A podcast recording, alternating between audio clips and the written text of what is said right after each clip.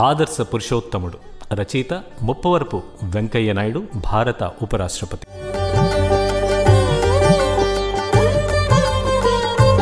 ఒక వ్యక్తి రూపాన్ని యుగాలుగా భారతీయులు తమ గుండెల్లో నిలుపుకున్నారు. అదే వ్యక్తి గుణాల్ని ఆదర్శంగా లోకానికి చూపించారు. కొడుకు ఎలా ఉండాలంటే ఆయన్నే చూపిస్తారు. అన్న ఎలా ఉండాలంటే ఆయన పేరే చెప్పిస్తారు. శిష్యుడికి ప్రతి రూపంగా ఆయన్నే తలుస్తారు. భర్త పదానికి ఆదర్శంగా కొలుస్తారు. పాలకుడంటే అచ్చంగా అలా ఉంటే చాలని తప్పిస్తారు. అదే మనిషి దేవుడిగా ఎదిగిన రూపం. ఆయనే రామో విగ్రహవాన్ ధర్మ అంటూ లోకమంతా ఆదర్శంగా చూపించే ఒక పెద్ద గీత సుగుణాల కలబోత శ్రీరామచంద్రుడు. జగదానందకారక జయ జానకి ప్రాణనాయక.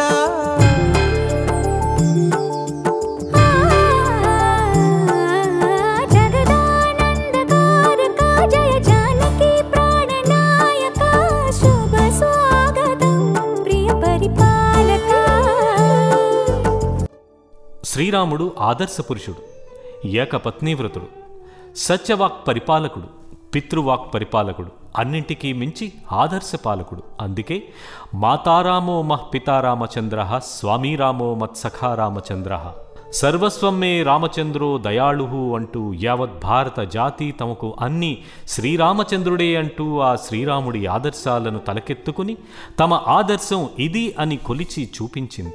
అందరూ చరిత్రను ప్రస్తావిస్తూ కొన్ని నాగరికతల గురించి చెబుతూ ఉంటారు. ఆ క్రమంలో ఎందరో పాలకులు మరెందరో మానవులు కొందరి చరిత్రలు కాలగర్భంలో కలిసిపోతే మరి ఎందరి చరిత్రలో చెదపురుగులకు ఆహారంగా మారాయి. కాలాలు గడిచినా యుగాలు దాటినా తల్లి మాటల్లో తండ్రి చేతల్లో గురువు బాటల్లో రాముడి సుగుణాలు మాత్రమే గుర్తుంచుకుంటారు. మరో నాలుగు తరాల తర్వాత మరో నాయకుడు వస్తాడు. పాలనా కాలం ముగిసిన యుగాలు అనంతరం అందరి గుండెల్లో పదిలంగా ఉండి చివరకు ఈ నేల మీద రాయి రప్ప సైతం రాజ్యం అంటే రామరాజ్యమే అని చెబుతున్నాయంటే ఆయన ఎంతో గొప్ప నేతై ఉండాలి. ఆయన నడిచిన మార్గం ఎంతో ఉదాత్తమైనదై ఉండాలి.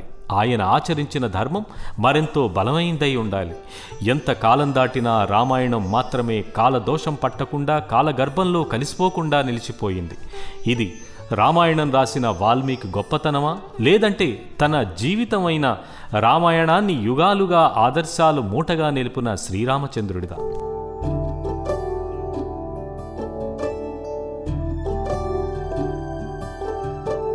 సంస్కృతంలో ఆదర్శం అంటే అర్థం అనే అర్థం ఉంది. దేని సాయంతో నిన్ను నీవు సరిదిద్దుకోగలవో అదే అర్థం. అదే ఆదర్శం. ప్రపంచం మొత్తానికి భౌతికమైన అద్దం మాత్రమే తెలుసు.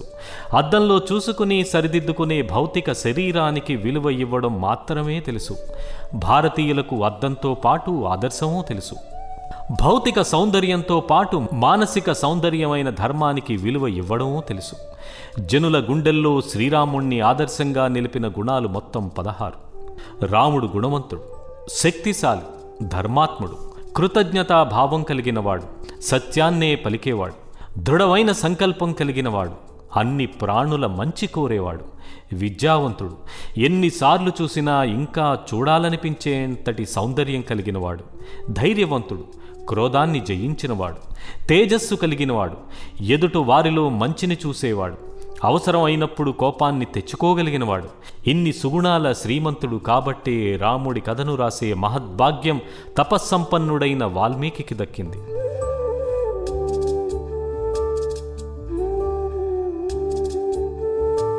శోకం నుంచి పుట్టిన శ్లోకమే రామాయణానికి మూలమైంది.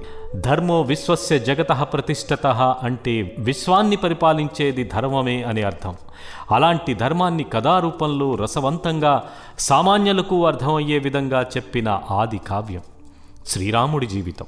నిజం చెప్పాలంటే రామాయణం ప్రారంభించేదాకా రాముడి సుగుణాల గురించి తనకు తెలియదని వాల్మీకి మహర్షి ఒప్పుకుంటూ నారదుడితోటి జరిగిన సంవాదం గురించి రామాయణ ప్రారంభంలో తెలియజేస్తారు. ఈ లోకంలో సద్గుణ సంపన్నుడు ఎట్టి విపత్కర పరిస్థితుల్లో తొణకనివాడు లౌకిక అలౌకిక ధర్మాలు తెలిసినవాడు శరణాగత వత్సలుడు ఎట్టి క్లిష్ట పరిస్థితుల్లో అయినా ఆడిన మాట తప్పనివాడు. నిశ్చలమైన సంకల్పం కలిగినవాడు సదాచార సంపన్నుడు. సకల ప్రాణులకు హితం గూర్చేవాడు సకల శాస్త్ర కౌశలుడు. సర్వకార్య దురంధరుడు తన దర్శనం ద్వారా ప్రతి ఒక్కళ్ళకి సంతోషం కలిగించేవాడు. ధైర్యశాలి హర్షడ్వర్గాలను జయించినవాడు. రణరంగంలో ఆగ్రహోదగ్రుడై దేవాసురులను సైతం భయకంపితులను చేయగల పురుషుడు ఈ లోకంలో ఎవరన్నా ఉన్నారా అని వాల్మీకి మహర్షి నారదుణ్ణి అడుగుతాడు. ఈ గుణాలన్నీ కనిపించే శ్రీరాముడి గురించి తెలియజేయగా శ్రీరాముడి చరిత్రను కావ్యంగా రాయాలని వాల్మీకి సంకల్పించడంతో మానవాళి మార్గదర్శకమైన మానవాళికి మార్గదర్శకమైన శ్రీమద్ రామాయణ కావ్యానికి నాంది ఏర్పడింది. శ్రీరాముడి గొప్పతనం గురించి తెలుసుకోవాలంటే ముందుగా ఆయన్ను ఒక పాలకుడుగా ఒక మనిషిగా భావించి ఆయన జీవితాన్ని పరిశీలిస్తే తప్ప ఆయన గొప్పతనం అర్థం కాదు. ఎక్కడా ధర్మం తప్పకుండా మనిషి ఎలా జీవించాలో చూపించాడు. ఇరవై నాలుగు వేల శ్లోకాల కావ్యంలో మానవ జీవన మార్గాల ఆవిష్కరణే రామాయణం. ముందుగా దశరథుడు రాముణ్ణి అడవికి వెళ్ళమని ఆజ్ఞాపించిన సందర్భంలో మాట తప్పని వ్రతం వల్ల నిన్ను అడవికి వెళ్ళమని ఆజ్ఞాపించాను.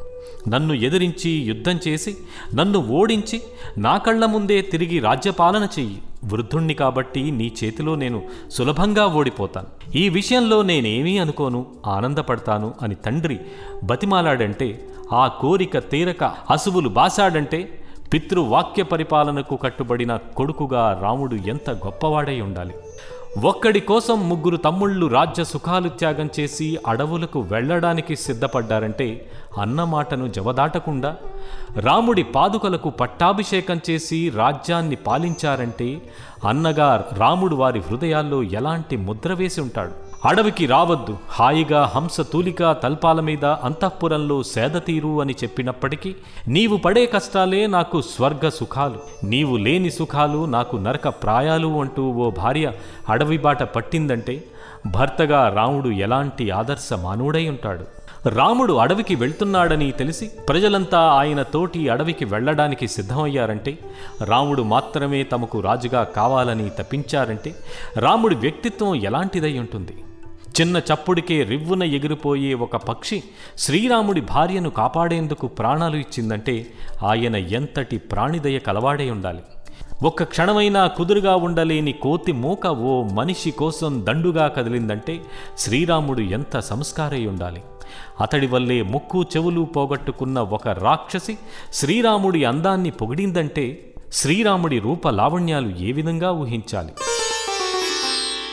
చివరకు తన కంటే బలవంతుడు ఎవ్వడూ లేడని విర్రవీగి కైలాసాన్ని సైతం కదిలించేసిన రావణాసురుడు శ్రీరాముడు ఎదురైన సందర్భంలో శరసంధానం కూడా మరిచిపోయి ఆయన అందాన్ని చూస్తూ ఉండిపోయాడంటే శ్రీరాముడి తేజస్సు ఎంత ఎలా ఉందో ఊహించుకోవచ్చు. దేశభక్తిని మాతృభూమిపై రాముడికి ఉన్న ప్రేమని వర్ణించలేం. రావణవధ తర్వాత అయోధ్యకు బయలుదేరే సమయంలో లక్ష్మణుడు రాముడితో లంకలోనే ఉండిపోదామని అన్నప్పుడు శ్రీరాముడు అపి స్వర్ణమయీ లంకానమే లక్ష్మణ రోచతే. జననీ జన్మభూమిశ్చ స్వర్గాదపి గరియసి అని చెప్పాడు. సువర్ణమయమైనప్పటికీ లంకా నగరంలో ఉండడం నాకు రుచించదు. జన్మభూమిని మించిన స్వర్గం మరొకటి ఉండదంటూ మాతృభూమి విశిష్టతను శ్రీరాముడు తెలియజెప్పాడు. ఉపాధి అవకాశాల కోసం ఏ దేశమేగినా ఎంత ఎత్తుకు ఎదిగినా నీకు జన్మనిచ్చిన దేశాన్ని సుసంపన్నం సుభిక్షం చేసుకునే క్రమంలో నీ బాధ్యతను సక్రమంగా నిర్వర్తించాలనే సందేశాన్ని రామావతారం మనకి బోధిస్తూ ఉంటుంది. నిజానికి పది మంది ఒక్కరినే పొగడడం అంత తేలిక కాదు. నాటి వాల్మీకి నుంచి నిన్న మొన్నటి విశ్వనాథ సత్యనారాయణ వరకు అందరి కథల్లోనూ ఒక్కరే కథానాయకుడుగా నిలవడం నాటి ఆంజనేయ స్వామి నుంచి త్యాగరాజస్వామి వరకు అందరూ ఒక్కరి గుణాలనే కీర్తించడం మహాత్మా గాంధీ అంతటి వాడు గుండెల్లో తుపాకీ గుండ్లు దిగినా నోటి వెంట రామనామాన్నే జపించడం ఇవన్నీ రాముడి ఆదర్శాలని చాటి చెబుతాయి. ఆయన జీవితం వారిని ఎంతగా ప్రభావితం చేసిందో కళ్ళకు కడతాయి. రాముడి ధర్మ నిరతి నాటికి ఏనాటికి అందరికీ ఆదర్శప్రాయమే. స్వార్థానికి ధర్మానికి మధ్య జరిగే సంఘర్షణే మానవ జీవితం. స్వార్థాన్ని త్యజించి ధర్మాన్ని అనుసరించే మానవుడు మాత్రమే అత్యున్నత శిఖరాలను అధిరోహించగలడు. అందరి మన్ననలు పొందగలడు. ఆకర్షణలు ఆటంకాలు ఎదురైనా శ్రీరాముడు ఏనాడు ధర్మం తప్పి ఎరగడు. రాముడి కథ చుట్టూ ఎన్నో వాదాలు వివాదాలు ఉన్నప్పటికీ రామరాజ్యమే కావాలని రాముడు లాంటి పాలకుడు కావాలని మనమంతా కోరుకుంటూ ఉంటాం. దీనికంతటికీ రాముడు ధర్మ మార్గంలో పరిపాలించడం ఒక్కటే కారణం. రాముడు జీవితం నుంచి రాముడి పదహారు సుగుణాల నుంచి ఈ తరం నేర్చుకోవలసింది ఎంతో ఉంది. విల్లు ఎక్కువ పెట్టాల్సిన పని లేదు. రాక్షస సంహారం చేయాల్సిన అవసరమూ లేదు. అడవులకు వెళ్ళాల్సిన అగత్యమూ లేదు. కొడుకుగా శిష్యుడుగా అన్నగా భర్తగా పాలకుడిగా స్నేహితుడిగా రాముడు పాటించిన ధర్మ మార్గాలను అర్థం చేసుకుని ఆయన బాటలో ముందుకు సాగేలా ప్రయత్నిస్తే చాలు. విజయాలు మన వశం అవుతాయి. జనం గుండెల్లో చిరస్థాయిగా నిలిచిపోయే యశస్సు మన సొంతం అవుతుంది. ఏ రాచరికాలు అందించని సంతృప్తి లభించి తీరుతుంది.